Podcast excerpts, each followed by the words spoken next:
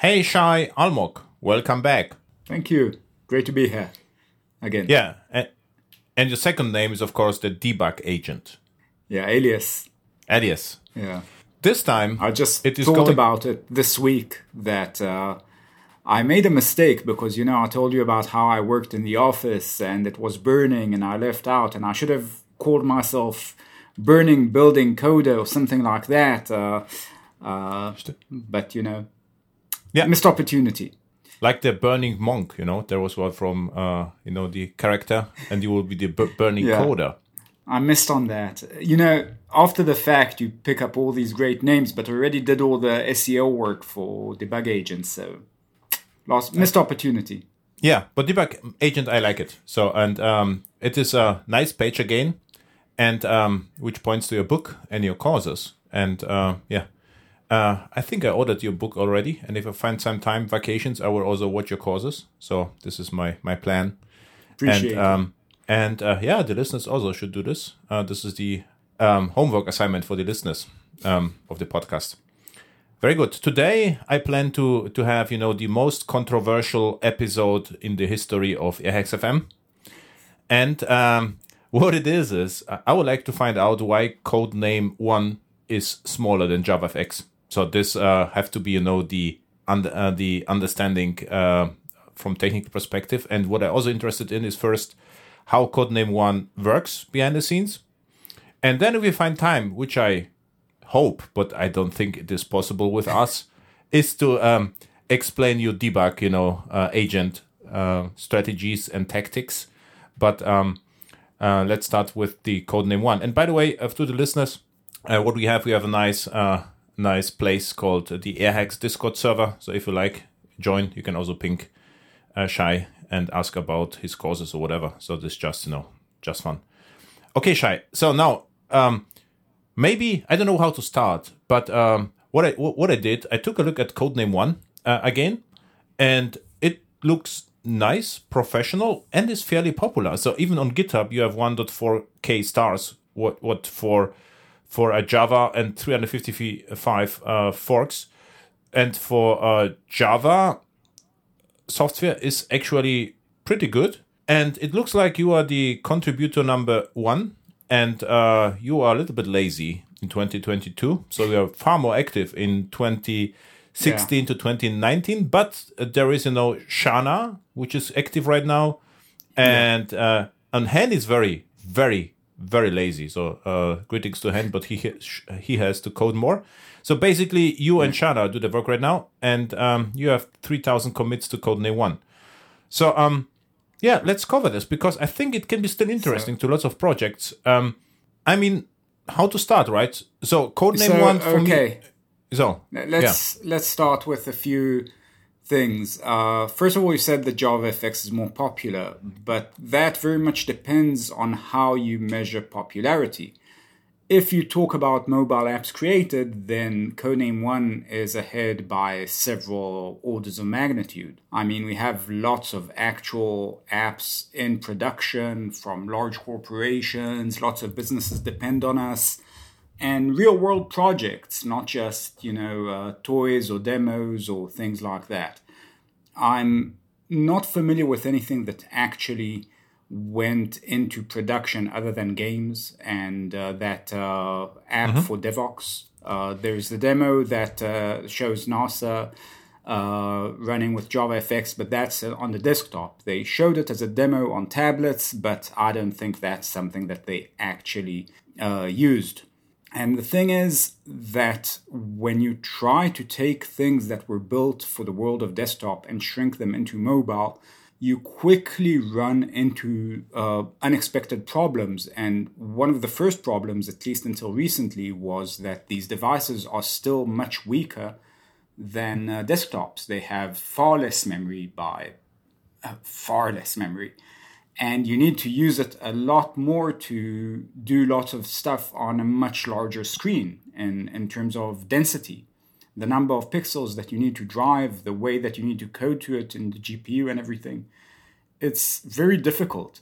And doing that with JavaFX is just really hard. It was designed as a Flash replacement. It was, and there's a reason that Flash isn't running on devices, and it's a technical one. It's not just a uh, fashion one. It's just really hard to adapt to all of these devices. So, in that regard, I think we're ahead. Why we don't have uh, 50,000 stars uh, or something like that is mostly me. I think uh, I made pretty much every possible mistake I could with Codename 1. Initially, when we launched, we didn't take funding, uh, which was also, again, my incompetence personally. And, uh, and because of that, we needed to make money. We needed to create something that both has traction and makes revenue and our starting point was open source and our product was always open source but we also didn't really help people who wanted to just use the open source for free and this really hurt our traction early on and our perception as an open source project. Every time we tried to promote the project, people would go, oh, this is a proprietary commercial cloud solution. And even though we had an open source option, we sort of got quickly um, sort of blacklisted in lots of places. Like uh, on Java. if you even mention codename one, you sort of uh, get pushed out and downvoted. So it's we're a bit of a project non grata, shall I put it. Also, my stance is against JavaFX uh, because I do think it's uh, it's a problematic status of a project, a project that was overdeveloped, as I mentioned earlier, over engineered, mostly because of management mistakes, not because of the engineers. I have um, the utmost let me interrupt you. to. So first, yeah. popularity. What I this was a wrong maybe term. So what I mm-hmm. wanted to say is um, better known, right? Because if I mention Java familiarity, yeah because um, in a project, I ask someone, "Now, do you know JavaFX?" Yes. Codename one, maybe not. So, um, t- so popularity yeah. was uh, was not exact. I'll, i can so give you a personal anecdote here. Uh, when uh, a, a last one, back, because right now I'm uh, now on the JFX repository, OpenJDK, and take a look. It's not a difference. So 2K stars, I would say, not a huge difference to 1.4. And if I take a look at the contributor list, so the Kevin uh, Rushforth he's uh, the main. But you know, in 2022 and 2021, your his contributions very similar to yours, and there is one another contributor, Ar-. This is his uh, Ambarish Rapte, and he contributes right now. But I would say if you if you compare, you know, this also for the listeners, the contribution of Codename One right now with JFX, which is the open source uh, variant of JavaFX, is not that different. Interestingly, so. Um, Still, and and and we we actually this codename one just happened. I actually wanted to talk with you with debug agent, so it's interesting that it actually uh, is still uh, still still still a thing. Um, so I would say familiarity, or you know, the the term is better known than codename one. This is what yeah. I wanted to express, yeah. not uh, popularity and like installation totally. base. Yeah, that's a huge problem. I back in the day, uh, I think 2015 or so, maybe sooner, maybe 2014. I don't remember it was still there were still Java ones going around. Uh, we had a big customer and we had lots of revenue, and uh, we decided how will we spend that revenue. So we got a booth at Java One. We used to go every year, but just to talk. And this time we got a booth, and I actually talked with 800 people, visitors. And of these 800 visitors, four, four people knew Codename One beforehand before I spoke to them. And these are people that come to conferences, uh, to a conference where I have sessions every year, and they still weren't familiar. 796 of them weren't familiar. And I know it's 796 because these are people that I scanned the badges of, you know, it's I counted. So it's a problem. Uh, and a lot of that is preaching to the choir. I tried to promote Codename One, and when I did that, uh, I did that together with my day, day job of actually coding, of running the company, of doing everything else. And obviously, when you do something halfway, it, gets done halfway. We didn't have any marketing, we didn't have any of that. On the other hand, JavaFX had the value of being a product of Sun and Oracle. And just by being a product of a company like that, you get tremendous traction out of out of the gate. You can be on the keynote stage every year at Java One, and get uh, promotions through there. All the members of the team become uh, uh, Java champions, where I'm probably banned for life from that organization, and uh, it's it becomes sort of a, a, a problem that Uh, feeds is, is it true? I cannot imagine that this is true. Shai. Uh, it's uh, pretty much so. Why Yeah. that? Bec- because I said a few bad things about uh, a particular. Um, I said some things that are kind of negative. I won't repeat them, and Okay. I won't delete things that. but I against against JavaFX or against ag- against JavaFX, right? no against uh, against uh, Against people is more partially. problematic. Okay. Yeah, yeah. I, I get that. I get that it's problematic. The problem is that it's kind of true. So it's. I have a problem with deleting that and apologizing for something that I think is true. Okay. And I get that. I get. I get why I'm kind of uh, out of it, but um, but I won't erase history, and I can't apologize to that particular person because I think it's true and I think he did some serious damage uh, to Java. So, but he's a Java champion, so he got there first, and I'll probably never be one thanks to that. So, it's okay. Anyway, but but that's the thing. They get a, a very large platform as a result of that. And for us, every aspect of progress is kind of an up, uphill battle. And historically, we had to make uh, make revenue from Codename One uh, to a larger extent. So we uh, overly focused on the revenue uh, producing aspects like the build service and things like that, and weren't. And using the open source was a hassle. We had documentation on how to do that, but we sort of said, okay, if you want to do that, you're on your own. And we switched that a few years back, but uh, it didn't change anything. People didn't really change their perception of Codename One being more open thanks to that change. Um, I think m- part of that might have been my fatigue in marketing because I'm not a marketer. I did developer relations at Lightrun and develop advocacy, but that's not really marketing. That's mostly uh, informing and I can't do those things. I'm I'm not really a good marketer, or and even even in the terms of advocacy, I I don't push as well as I should, and I sort of fall into my familiar channels. So people outside of these channels don't get the same message to that same extent. I don't.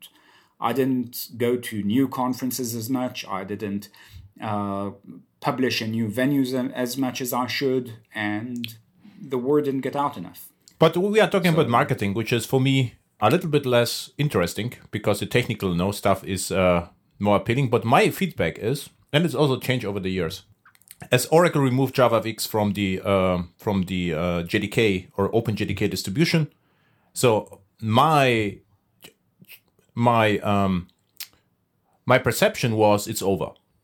So because uh, now you know, um, uh, regardless how skilled Johan Vos is with this company Gluon, uh, it is really hard for a small company to keep up with the entire platform engineering and you know the different uh, graphic cards and CPUs and whatever. It's really hard.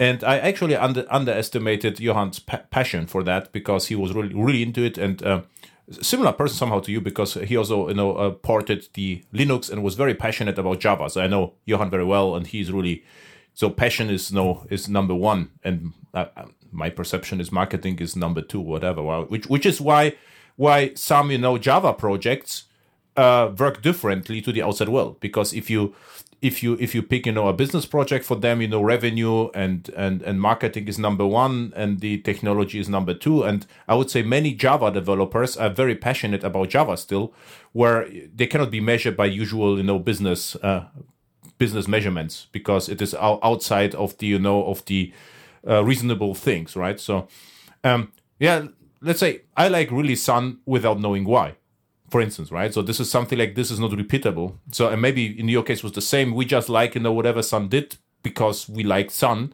and follow Sun. And I don't know whether there will be another company uh, with the same you know um, how to call it Cachet. vibe cachet yeah and um and that that's that's that's the difference and um the code name one for me was even worse because it was never oracle or sun right and uh, i uh, only knew hen a little bit and uh, it looked good but i say um, um, I would say, okay, if they are not successful in business, they will drop the entire project and everything is over. So this is what uh, Yeah. what was yeah.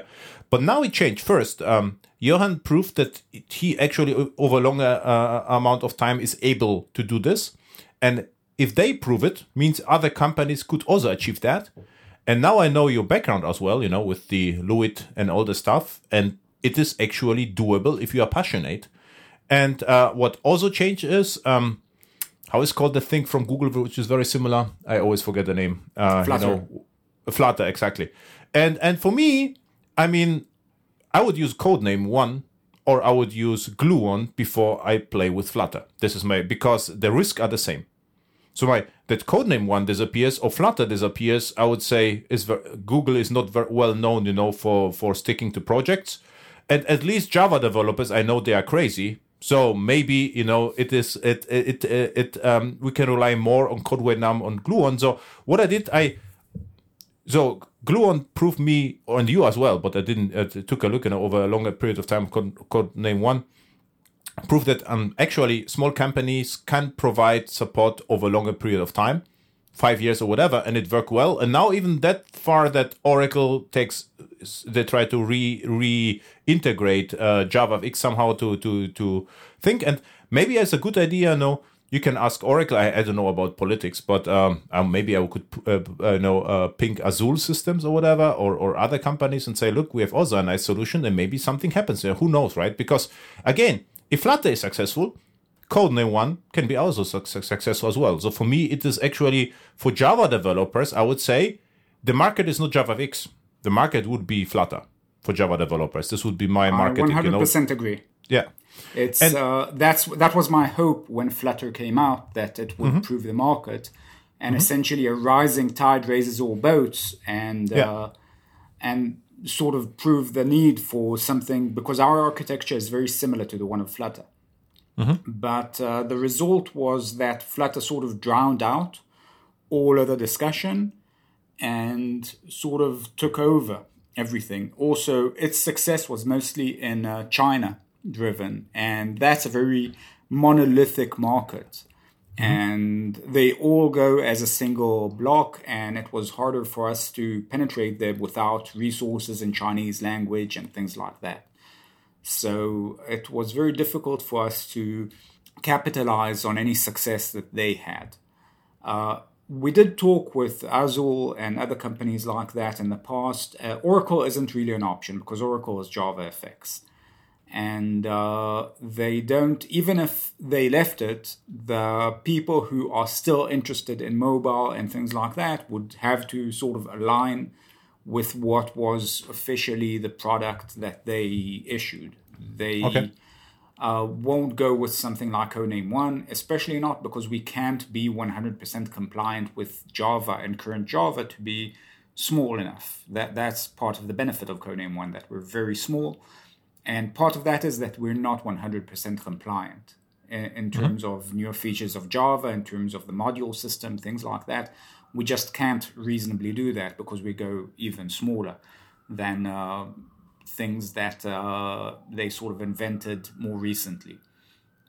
Uh, also, the things on iOS, we we changed minor things, but but I doubt we'll pass a TCK. Uh, mostly for performance. So things like uh, our string in the iOS version literally maps directly to the iOS native string, the NS string. And that gives us a lot of performance advantage when sending stuff to the UI and things like that. But it's obviously there are nuances.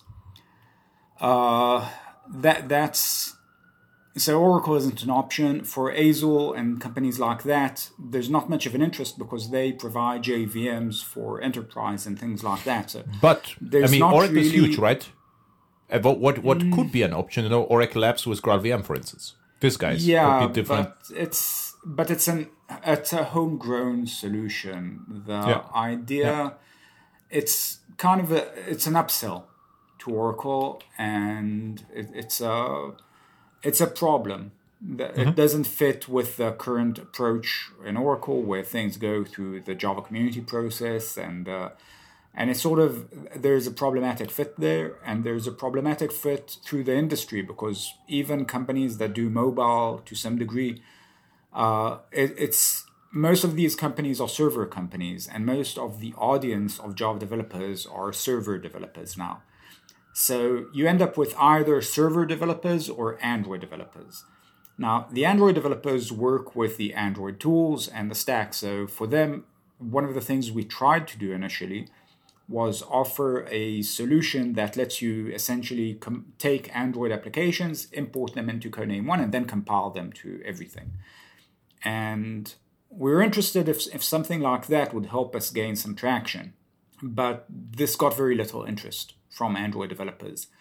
And the reason is most Android developers are either indie developers that are building something on their own and then they'll just do a native because they're hobbyists usually, or they work in a corporation and then they've got their very specific responsibility of building the Android native application, in which point they just hire a different company or a different uh, developer to build the iOS version. So they don't have the motivation to use a cross platform tool. Uh, and similar solutions, by the way, for porting Android applications as is to iOS have uh, all failed, as far as I know. You know, technically, it's theoretically partially possible, but realistically, uh, you get a subpar product if you do that, if you take that approach. And mostly, uh, the, the motivations are problematic. Uh, the motivation of Flutter is you start with the desire to build a cross platform application, and that's a more sensible motivation. So the question is um, we have an audience of Java developers, but most of them are already in the server side. So, and they don't get the task of building the mobile application usually. So you're kind of stuck with uh, relatively few people who have the ability to be a decision maker on their own, who are interested in building it with Java and are interested in doing it uh, in building the mobile app as part of the single team. And there's a market there. Uh, I'm sure it's as big as Flutter's, but it's an up, a much harder sell when you're a smaller company. And, Yes. and that's, that's yeah, the yeah, it won't be never as big as Flutter, but I think there are lots of projects where you know, like enterprise projects, where people don't care. They just would like to write you know Java code quickly and ship it to many is platforms. the problem is it's a it's a marketing uh, challenge. It's Yeah. not necessarily a technical challenge alone. And as a couple of hackers, you know, uh, we're we're a group of of hackers, all of us. None of us are really all that much into marketing, uh, myself included, and uh, and it's hard to to cross that uh, specific chasm to to become uh, a larger uh, presence in this field. And uh, I don't really know how to do that. Uh, not I now think, you know, not then. be- because what also changed is, you know, the longevity of the apps was a big thing. You know, the Swing apps that they run for 15 years, and the expectation was for JavaFX. I would say now the expectations is different. So if you create a mobile app, app, no one you know believes that it will run for 10 years. I mean, this is like you know, I don't know, uh, five generations of devices. So you will have to adapt. So I would say the dependence on the platform like Codename One is not that you know problematic because if you're depending on Flutter, then there is no TCK, there is no standard, there is nothing. So I would say with Codename One, at least you know we have Java as a standard, right? So I would say this is this is different than um, 10 years ago. Because 10 years ago you know it was really i, I was in projects where uh, companies ask me you know we have a huge swing applications how to port them somewhere? And they still believed one-to-one port. They wanted to have one-to-one port you know to web one to every you know view has to be one-to-one ported somewhere else. And I said okay, will never fly. Who, who has you know uh, in, in a web app uh, 500 tabs? It, it, it, it doesn't work right? And um And uh, this changed right now. So I would say there are lots of you know situational apps which do one thing very well. And for that, it is not a big deal to be depending on, let's say, proprietary, not TCK compliant product. You know, and uh, maybe the problem was that uh, if you try, you know, to market Codename One as a standard, which is not, many people become angry, me, myself as well, because you know, a micro profile in Java E for me is a standard standard, not a standard, not a standard. But if you say, okay, uh, we are pragmatic, so we do whatever is necessary to to make it run fast on all platforms, and uh, at least we use Java. That it changes completely the conversation, and no one will criticize you that you are not a standard, right? Because you are just an an an an, an pragmatic toolkit to build mobile apps. I'm just curious because um, really this codename one was no more on my radar, and now it's still alive. So I become you know uh, curious uh, what I can do in my projects maybe because uh, why not? I mean, um, I mean again we have lots of pro- projects. I t- tell my clients you know.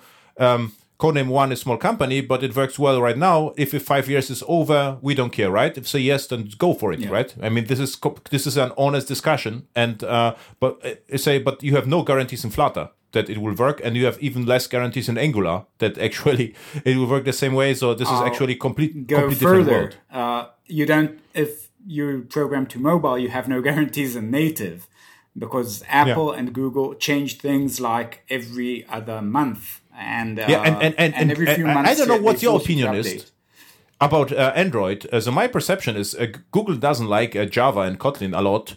And, and they would really like to have their own native stuff, right? So I think they would love to to have you know their own uh, operating system. So this is um, my I guess. doubt that. That's okay. That just won't happen. There's uh, the fuchsia, you know, the fuchsia. Of, I think it's called. Yeah, yeah, fuchsia. Okay. That won't happen. Uh, and the reason it won't happen is because Google doesn't control Android. Uh, it's a oh, sort okay. of the reason Android is powerful, and they do have a sort of they made it closed source thanks to Google Play services. So Android is no longer open source, but Android is popular thanks to uh, operators and manufacturers. There's sort of a delicate balance that Google was able to achieve because they were in the right place in the right time where everyone was afraid of Apple. Mm-hmm. And they sort of got this uh, coalition of the willing, so to speak, between all the manufacturers, all the operators to build this sort of thing. And now that they dominate this field, they can't really replace it without full compatibility and without uh, at least a significant uh, batch of collaborators who are willing to move. And they will need to also move the apps because they need the mm-hmm. customers to also move. And this is actually really, really difficult because uh, building an entire ecosystem from scratch is is huge, and I don't see them able to do that anytime in any sort of uh, reasonable amount of future. Uh, okay. Because they would need to rewrite all the apps, they would need to adapt all the devices, all of the stacks within the devices. There's so much stuff to do there. And it's just not not something that everyone is willing to collaborate on just because Google doesn't like being with Java or with Kotlin, both of which are essentially the sa- same yeah. side of uh, the co- coin. Because even if yeah. you port everything to Kotlin, it's still a type of Kotlin that depends on a VM under it, so mm-hmm. they can't really throw away the JVM. They might be able to change it a bit, although it's not mm-hmm. technically a JVM. There, it's uh, it's an AOT. Uh, mm-hmm. sort of uh, system that's based on art, which is a runtime that's kind of JVM like, but uh, um, Dalvik, more, right? Still, uh, it's still Dalvik. Yeah, yeah, it's still that. Uh, it's just uh, right now it's called Art, which is Art, Android okay. runtime, mm-hmm. and it's um, it essentially uses more AOT when mm-hmm. uh, when installing. So you get uh, uh, better startup time performance, slower memory overhead, and stuff like that. Although it's still pretty fat relatively to what it could do and to CDC and stuff like that that we had decades ago. So mm-hmm. you know, frustrating. Okay, now uh, if we consider JavaFX technical stack and Codename One technical stack, um, if we if we just consider JavaFX so roughly, um, what happens from you know the not maybe CPU whatever's reasonable from the JVM perspective maybe start with the JVM uh, up the stack. Uh, so what I understood is JavaFX is completely rewrite, so there is no more swing, so they have their own uh, graphics pipeline. This is what they are doing, and um, they are more flexible. And um, yeah, can you just briefly describe you know, what JavaFX is doing? But and then I'm interested in know the differences to Codename One. So JavaFX has uh, a few nice things there. It was built uh, for um, historically Swing and AWT used immediate mode graphics, which meant essentially every time you draw the frame in, in AWT, it doesn't matter. In, in Swing, it, it, the, mm-hmm. it's still a lightweight interface where it draws everything. And every time it draws uh, the UI, it essentially gets a graphics object and you just draw all the elements. So if you have a button you sit on the screen, it literally draws the square, it draws the text, it draws everything. With JavaFX, you usually work with a scene graph mode, which means you essentially declare that there's a square over there. You build a sort of a structure similar to a DOM structure, and mm-hmm. then the rendering pipeline renders it when convenient. And then they built a widget stuff, the, the button and everything on top of that scene graph mode. Now, this is actually, if we look at mobile interfaces, by the way, Android took the approach more similar to Swing, where every UI element uh, uses immediate mode, and iOS took their uh, initially the immediate mode and then switched to using something closer to scene graph. Uh, Swift UI. What, what, what do you mean? You mean the Swift? No, Swift before UI? even before Swift, even before okay, Swift okay. UI, they they okay. took that approach. Uh, Canvas something uh, UI Canvas, if I remember correctly. I'm hazy on that a bit. So the thing is that these approaches, um, the advantage of immediate mode is that you get more control, but the disadvantage is that the it's really hard to program um, efficiently for the GPU uh, and still be generic. So the GPU uh, accepts sort of commands and it's really good at blending and doing all of those complex things where you need to sort of have partial transparency and things like that and a blur effect. It's really good at that because it can do all of that composing in hardware. And imagine a painter's algorithm where you need to draw things from the back all the way up to create that, those effects like transparency and blur. So you need to go all the way back and draw all the pieces. And the GPU can do that for you sort of for free with a single uh, command. You just add a shader and it does all of those effects for you when you when you want to render things. So with the scene graph uh, structure, you can sort of build all of these shaders into the GPU and build all of that stack all the way up. The problem is when you build these things and they don't work as you expect, suddenly it becomes really, really impossible to debug it or to understand what's going on because it's sort of it's an internal implementation detail. And you as an end user don't have any tools to to dig into that. You sort of need to go into a debugger built for the implementer of the scene graph and understand what happened in terms of the, of the GPU and things can perform really badly. Also when you want to express things that are complex there for instance say you have a chart that has a million points on it, which isn't something out of the ordinary. Will you add a million points into a scene graph so someone can zoom in? You can't do that. So it, it gets very complex to build some things that are supposedly trivial uh, to implement. And, uh, in immediate mode, it's more intuitive sometimes for developers. So we use immediate mode, which, as I said, it has advantages and disadvantages. And we made it work reasonably well with the GPU. Uh, I can't say that it's perfect, but it's good. And uh, JavaFX has a scene graph mode. And despite that, it usually doesn't really utilize the GPU uh, well enough because that's just really, really, really, really hard to code. Mm-hmm. And mm-hmm. I've looked at some of the code for uh, not even the scene graph, for the immediate mode stuff and the JDK itself uh, uh, that we did in uh, back in the day. And it's insane the stuff that they did that they do there for uh, support of uh, shaders and, and it's just it's really hard code to write at scale because it's not just coding you essentially generate code dynamically and adapt it so it will mix with the Java code and you need to constantly transfer textures mm-hmm. in a smart way because textures have limits in terms of what you have it's mm-hmm. very low level stuff mm-hmm.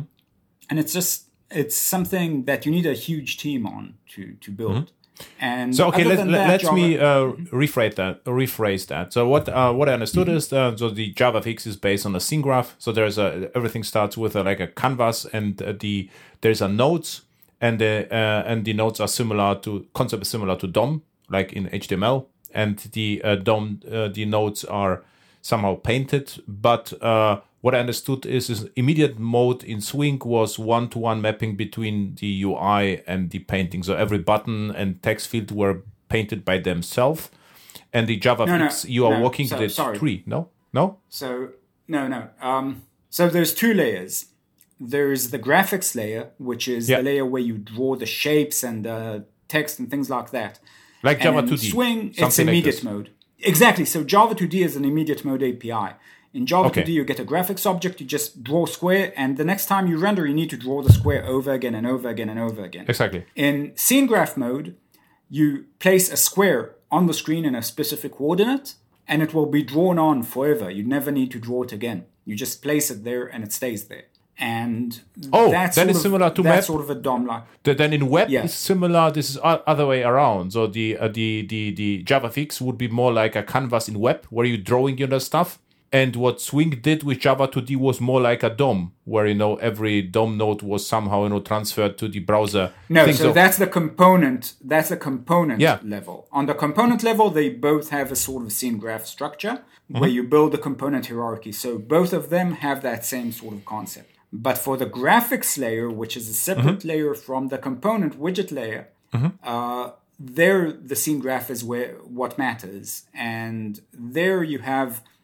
Uh, in JavaFX, it's a scene graph where you build a sort of structure in memory, and that structure sort of gets drawn for you. You don't have control over the drawing process. And in Swing, you need to draw the frame every time. So because you, full don't know there is the no relation between the nodes right this is the problem with swing you have uh, the java 2d is painted everything and you necessarily don't know if an effect like shadow whatever affects uh, a button what else is No, you don't right? know. You don't have that structure. yeah but in And, java uh, uh, javafx you have because uh, the relation between nodes you know which Yeah. nodes affects which nodes and you can draw whatever you like in the node but you know you know the this is why it is similar to css a little bit because they also have you know borders and whatever Yeah, so. yeah. And SVG, and SVG Yeah. is also a scene graph. So in a sense, it's very similar to that. But how in had they got the idea in JavaFX? They, uh, um, it, was JavaFX based on something different, or was it a fresh idea? Was It was. It was Ah, best, F3, based on Yeah. F3. So over there, now that, ask, the idea of ask Chris graph is from Oliver how Chris got the idea for the for the scene graph. This So that's from Flash, and it's from. Ah, and it's okay. not a new idea because it predated Flash as well. The idea of scene graph versus immediate mode is ancient in terms of computer graphics. okay. And uh, generally, because OpenGL is an immediate mode API, uh, a lot of APIs chose to go with immediate mode uh, because the hardware uh, worked that way Okay. and still does to some degree. Uh, but uh, the advantage of scene graph is that when the, the hardware is really, really hard to manipulate, especially uh, when things get more complex with, uh, with compute and things like that, that you can leverage potentially on the GPU. And uh, uh, the advantage of placing as much as possible on the GPU is tremendous. You can do a lot of the rendering heavy lifting without essentially activating the CPU at all. And the problem is you need to be very savvy to, to program in that particular way. And doing that on a device is, is really hard because the, there's changes and nuances and, and limitations. Uh, because, you know, uh, if you take a texture, an image that you see on the screen, it's really a texture on the GPU. And the textures on the GPU have uh, very specific requirements in terms of size and, uh, and everything that, that you cannot upload there. So you and, and uploading a texture from the regular memory to the GPU memory is something that's expensive. So you constantly need to be very uh, calculating in terms of what you'll place on the GPU, what you remove from the GPU, because you don't want to overextend yourself and essentially uh, deplete that memory. And you need to to pay the right amount when uh, when you're trying to optimize uh, f- for that uh, for that uh, device. So, so these things are really hard to code um, normally, and you know, in, in a scene graph situation, it's even more difficult because it needs to make that these decisions for you, and they vary because based on the interference between nodes is the problem, right? the problem is that say you have one node that has an image and then another one Yeah. an image below it and another one below it Exactly. and you start uploading textures for all of them into the gpu and suddenly you run out of texture space or one of them has a texture of a bad size uh, that doesn't match so you need to take up too much space to sort of fill and then crop out the the empty space and create a sort of effect. There's lots of decisions you need to make on the fly to sort of fit into the the way that the hardware is built. And doing that Mm-hmm. And this is why you told really me- difficult. Told us with the code generation because you have a stack of nodes and you have some you know effects between the nodes, so if you walk the stack, you could generate the code for the GPU. This is why you said you're generating the code, right?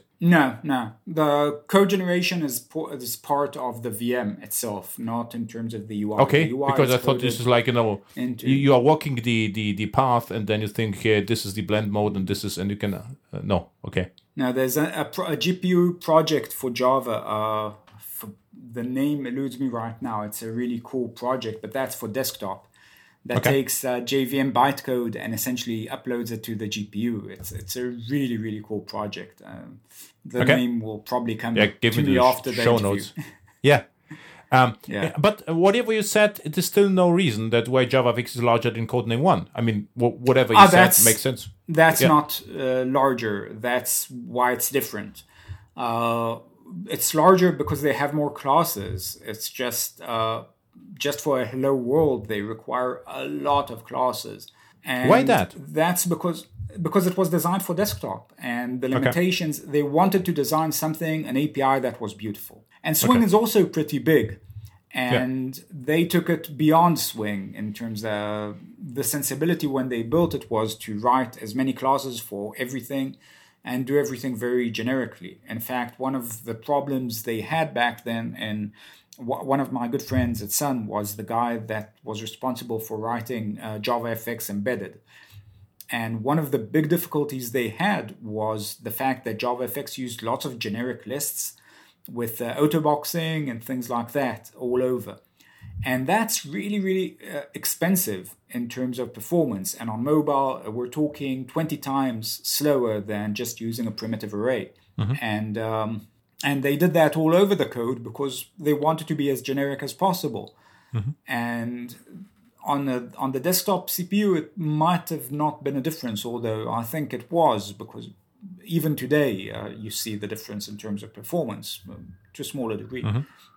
But uh, but back then it was very noticeable, and and was a re- real problem. So they created lots of classes for everything, encapsulated everything to a very large. so the problem is not the rendering pipeline the problem is are the widgets and how the framework is designed right uh, the amount of classes, the indirection, the levels of abstraction, and also the complexity of the graphics pipeline. That that's not the size; that's just the performance. Okay It's a, just a, it requires a much more elaborate graphics pipeline than we do. Our implementation is complex, but it's relatively simple and very conservative in terms of the APIs that we need from the underlying platform.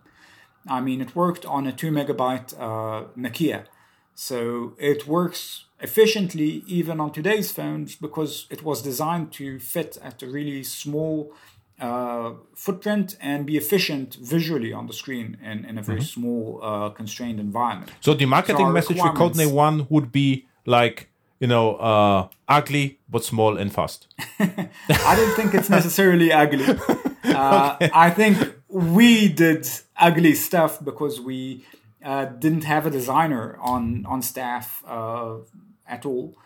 But uh, that, no i mean ugly from the from the class perspective Yeah. not from uh, U, ui well. because if, if javafx wanted to be generic you know and and they uh, they wanted to have beautiful apis and you say okay we are more direct maybe I it think is not small and simple is small and simple okay Probably more. Uh, less abstraction Uh, more direct more the cho- my choice of words. It, we essentially copied the design the design sensibility in terms of classes from Swing.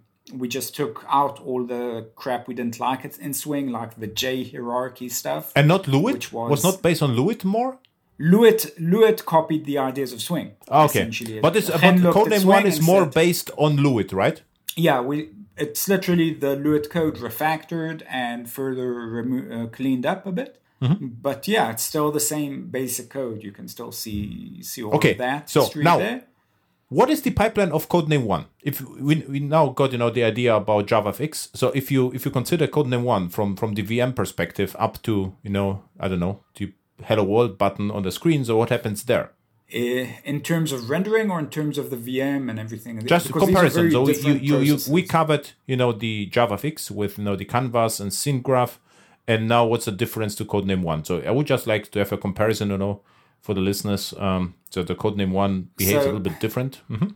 So with us, it's uh, closer to actually just drawing. If you run on iOS, it's just an OpenGL or ideally in the future a Metal call that just draws the text of, of a hello world. When we want to draw text, we literally invoke the text drawing function of iOS and draw it onto a uh, rendered bitmap and just blit that directly so it looks exactly like it would in a native application. We use the same fonts of the system and everything. And this is a large And uh, button? value If you have a button, is this, is this So button no, drawn? the button we draw. We Okay. draw the button, but text we use the rendering system of the OS, uh, which saved us from a lot of the complexities of text rendering because rendering text in a way that is cross-platform is just really, really, really difficult. Mm-hmm. So we sort of cheated our way out of it by using the native system's rendering of text. And Which is a just, good idea. Uh, rendering it. No? Yeah. Uh, because the, the- uh, people are very sensible regarding possible. fonts. No, people are very sensible much, regarding f- very much fonts. And if you would draw your own text, I would think it would never fly. So, So- in JavaFX, they do draw their own text because they don't have a choice. It works Ah, okay. very in a very lightweight way. Uh, so they need to draw everything and they need to have control over everything. And Mm-hmm. the fact that they can't take these shortcuts because they took the sort of uh, high road of doing everything Mm-hmm. in a particular way limits them when they want to do things that are more flexible. Mm-hmm. So for us, all of the interaction between the native widgets and the way that Codename One renders and everything is uh, very much tailored to every specific platform.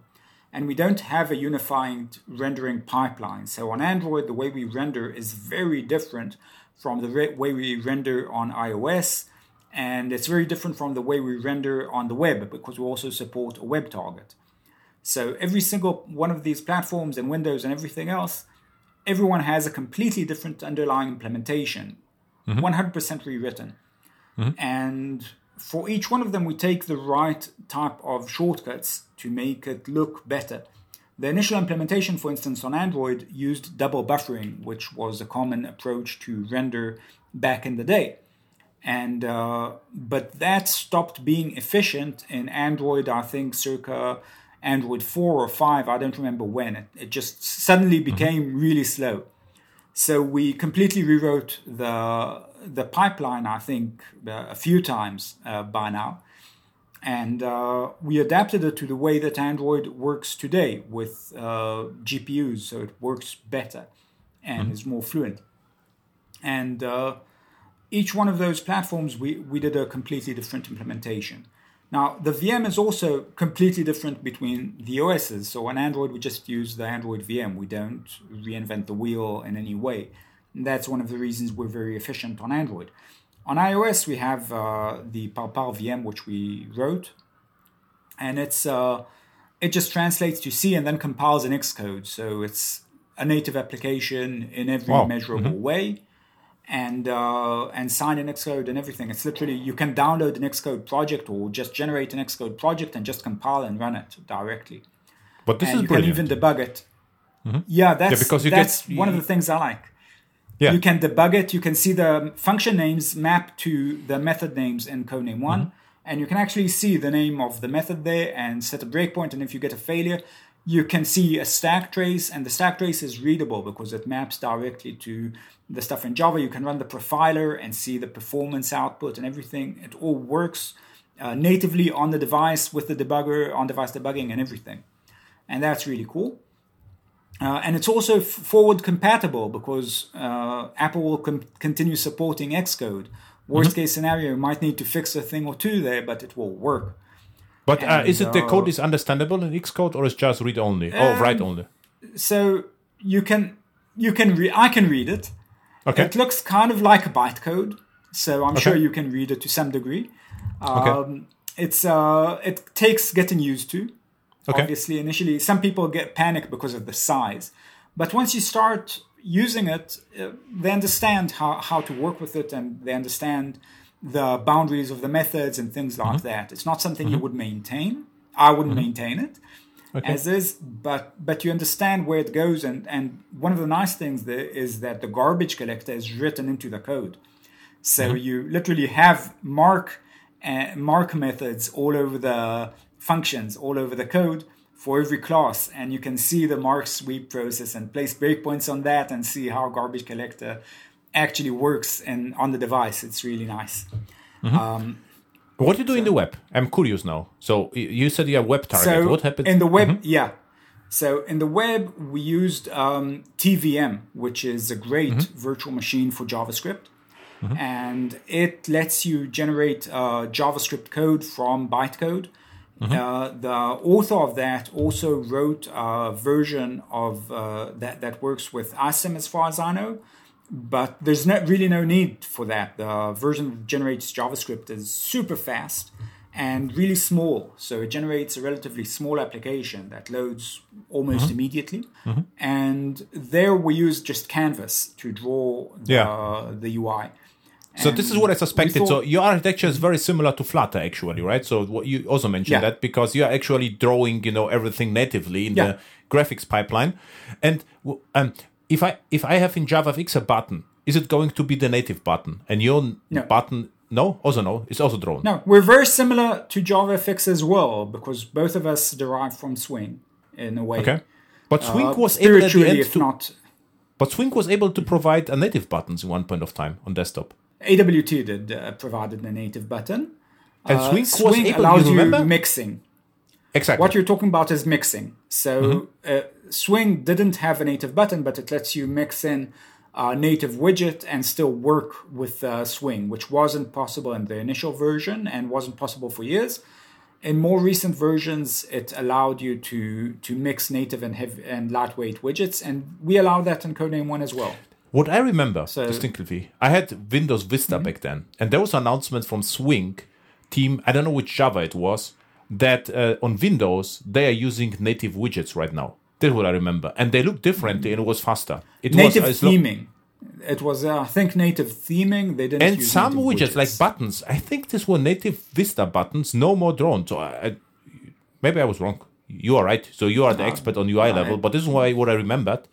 Um, okay, so it means um, everyone draws. You are drawing more directly, and uh, JavaFX because of the scene graph indirectly with more with more uh, generic thoughts or strategic thoughts, and you are more better. So you are very Flutter for Java developers, right? Yeah, sort of. Yeah. It's the, no, the it, architecture of Flutter is also similar, although unlike. So Flutter works a bit more. Um, Flutter needs a native virtual machine. It can't run on top of the JVM. So mm-hmm. in order for that virtual machine to run, actually they don't they don't like it when I call it a virtual machine. Right? Mm-hmm. So they claim that it's a runtime, not a virtual machine, which I think potato potato, you know, the moment you're mm-hmm. AOT compiled, same thing. You know, uh, where's the line where you say virtual machine when you have uh, an AOT compilation? So uh, they have a runtime that's separate from uh, the runtime uh, of uh, the Dalvik system in, mm-hmm. in Android. Mm-hmm. So if you have a Flutter application and it needs to communicate with the Android uh, mm-hmm. Dalvik environment, it needs to sort of go through JNI.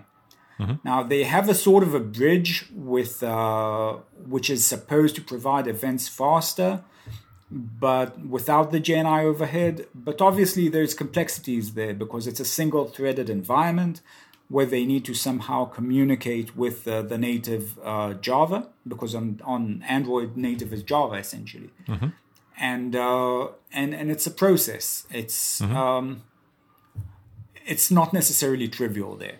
Uh, on the other hand, they did a lot of optimizations there. So they go directly into the graphics uh, in the native code without going through Java.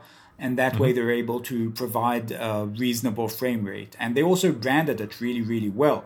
Instead of going out and saying, oh, we're good enough, they, they instantly went and tried to claim high performance. And people buy into that, and it, it isn't wrong. You know, they No. did a lot of work there in terms of performance. I like the. Dart language as well. I mean, at least you know with with the Dart, uh, it is it, it is okay. But I would still prefer Java. But um, I prefer no Java, uh, Dart uh, over I don't know uh, other languages. I would say. So the choice was was nice. So now now the questions regarding uh, code name one. Let's imagine I have nothing on my machine. So I have fresh fresh MacBook.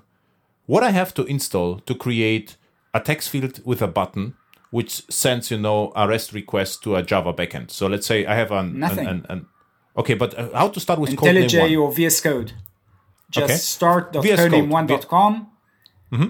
Uh, you can work with VS Code, start.codename1.com. Mm-hmm. Select the ID that you want and just download a sort of a Codename 1 initializer like Spring. Mm-hmm. And uh, you just download a zip project that's in Maven and Mm-hmm. just unzip it and open it in your IDE and start working. Okay, and It's, in order uh, to ship it to uh, to uh, to iOS store, to Android store, and um, have a web So- target. So what do I will need to do? So you need to. There's a guide uh, for Mm-hmm. building the Maven applications. There's targets within the Maven Okay. that target each one of those uh, different targets, so to speak, and uh, some of them work locally. So, for instance, you can generate an Xcode project and just compile it if you have a Mac, and that will work for you for iOS and, and stuff like that. Or you can send a build to our cloud servers, which generate a native application for you, and then you don't need a Mac. Uh, which you get a free quota every month or so for And and the web and the so. web web part. the web the web part is our in our enterprise plan. Okay. that that's uh, how we make some money, uh, Okay. and, and that's there. The other targets, the iOS target, the Android target, and the jar target for desktop are all uh, completely free. Uh, there's uh, we also provide free quota for Windows builds uh, for i um, for iOS, for Android, and uh, uh, UWP, which is a Universal Windows Platform, stuff like that. Uh, and uh, other targets for desktop, we, we also include targets for desktop um, installers for Mac, for iOS, uh, for Do I need your cloud, or could I build everything by myself? No, you can build most of the stuff by yourself. The web version isn't open source. No, so there's no problem. That's not an option. What what The, what is the what other is targets are all open source. so I can build it on my machine and, and ship it. Yeah. So what is the added value Yeah. of your cloud then? Just to uh, to have more CPU You don't need power? a Mac. Okay. You don't need a Mac for that. Okay. You don't need a Windows machine for that. okay. Uh, and the fact that uh, so multi OS deployment, right? Multi OS deployment. So I have Yeah. one machine regardless what it is, and I push to your cloud, and you're creating binary for all targets. Okay, this is yeah, like metrics build. Okay.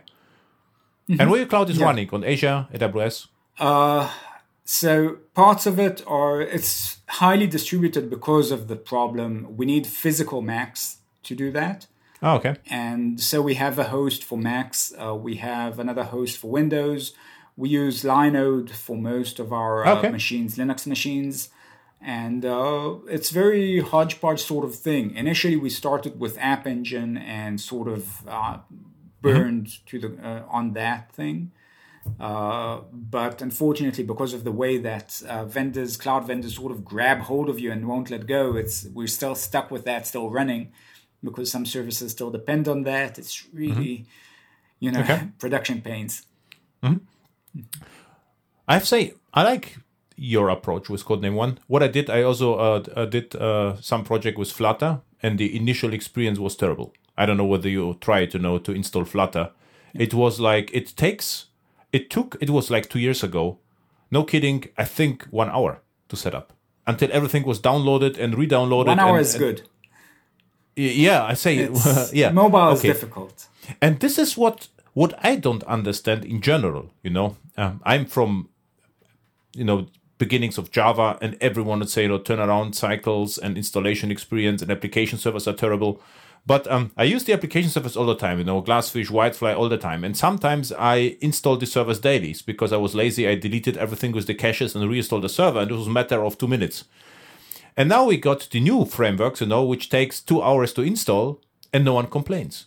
So we say, okay, this is like you know the greatest stuff. And if you take a look, it is way worse what we had in Java, you know, ten years ago. If you think about this, and in our community, everyone complained it's heavyweight and you know whatever it takes forever. But even WebSphere, I think uh, I didn't like it at all. But I mean, from if you compare it to Flutter, I mean, WebSphere was was lightweight, right? For, from the in- installation perspective. So this is th- this is what what was interesting, right?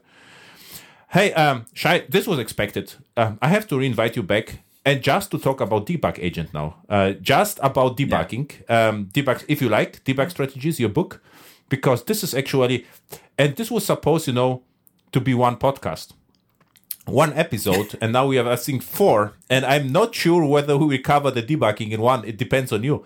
But um, I'm really glad about Codename One because um, now it um, some transparency and listeners can decide, you know, um, whether it is uh, uh, and and maybe take off. I mean, uh, for me, it is no reason not to take off if you communicate clearly. Okay, we did some shortcuts. It's a small. It's not a standard, but I mean, who cares? Nothing else is standard, right?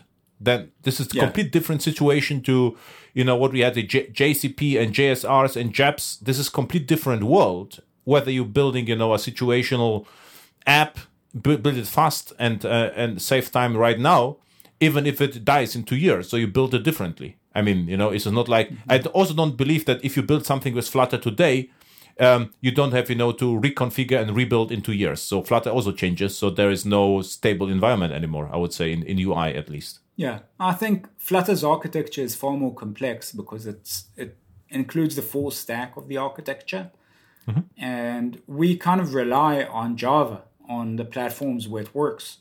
Mm-hmm. So we have the sort of crutch uh, that we use to build a lot of stuff, and we can just build on top of that instead of mm-hmm. essentially porting the entire VM every time and we use more of the capabilities of the native platforms, take more shortcuts, and because it was built with a smaller team, it's uh, simpler, more uh, uh, well, more of a found technology, I'd say, process of uh, of uh, building it, and so it's I, I'm for the keep it simple approach. Yeah, and for me as well. and And I- Flutter I would say- is yeah. large.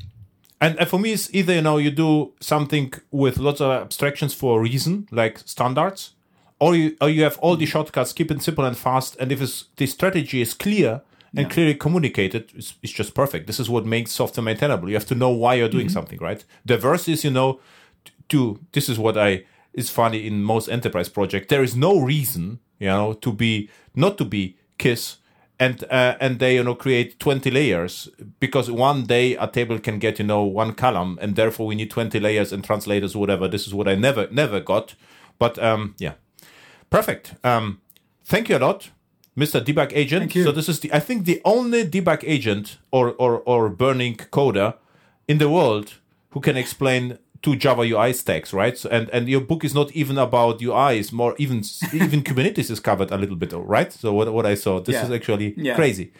Um, yeah, so I'm really curious about your debug strategies, and um, and yeah, thank you a lot. Where people can find you? Thank you. Uh, debugagent.com and uh, uh, at debugagent on YouTube, uh, Twitter, etc. Uh, you know, and Shai Almog, obviously, you can Google it. I dominate Google. Very good. Uh, so the dominant Shai on Google. Thank you. Yeah. Thank you.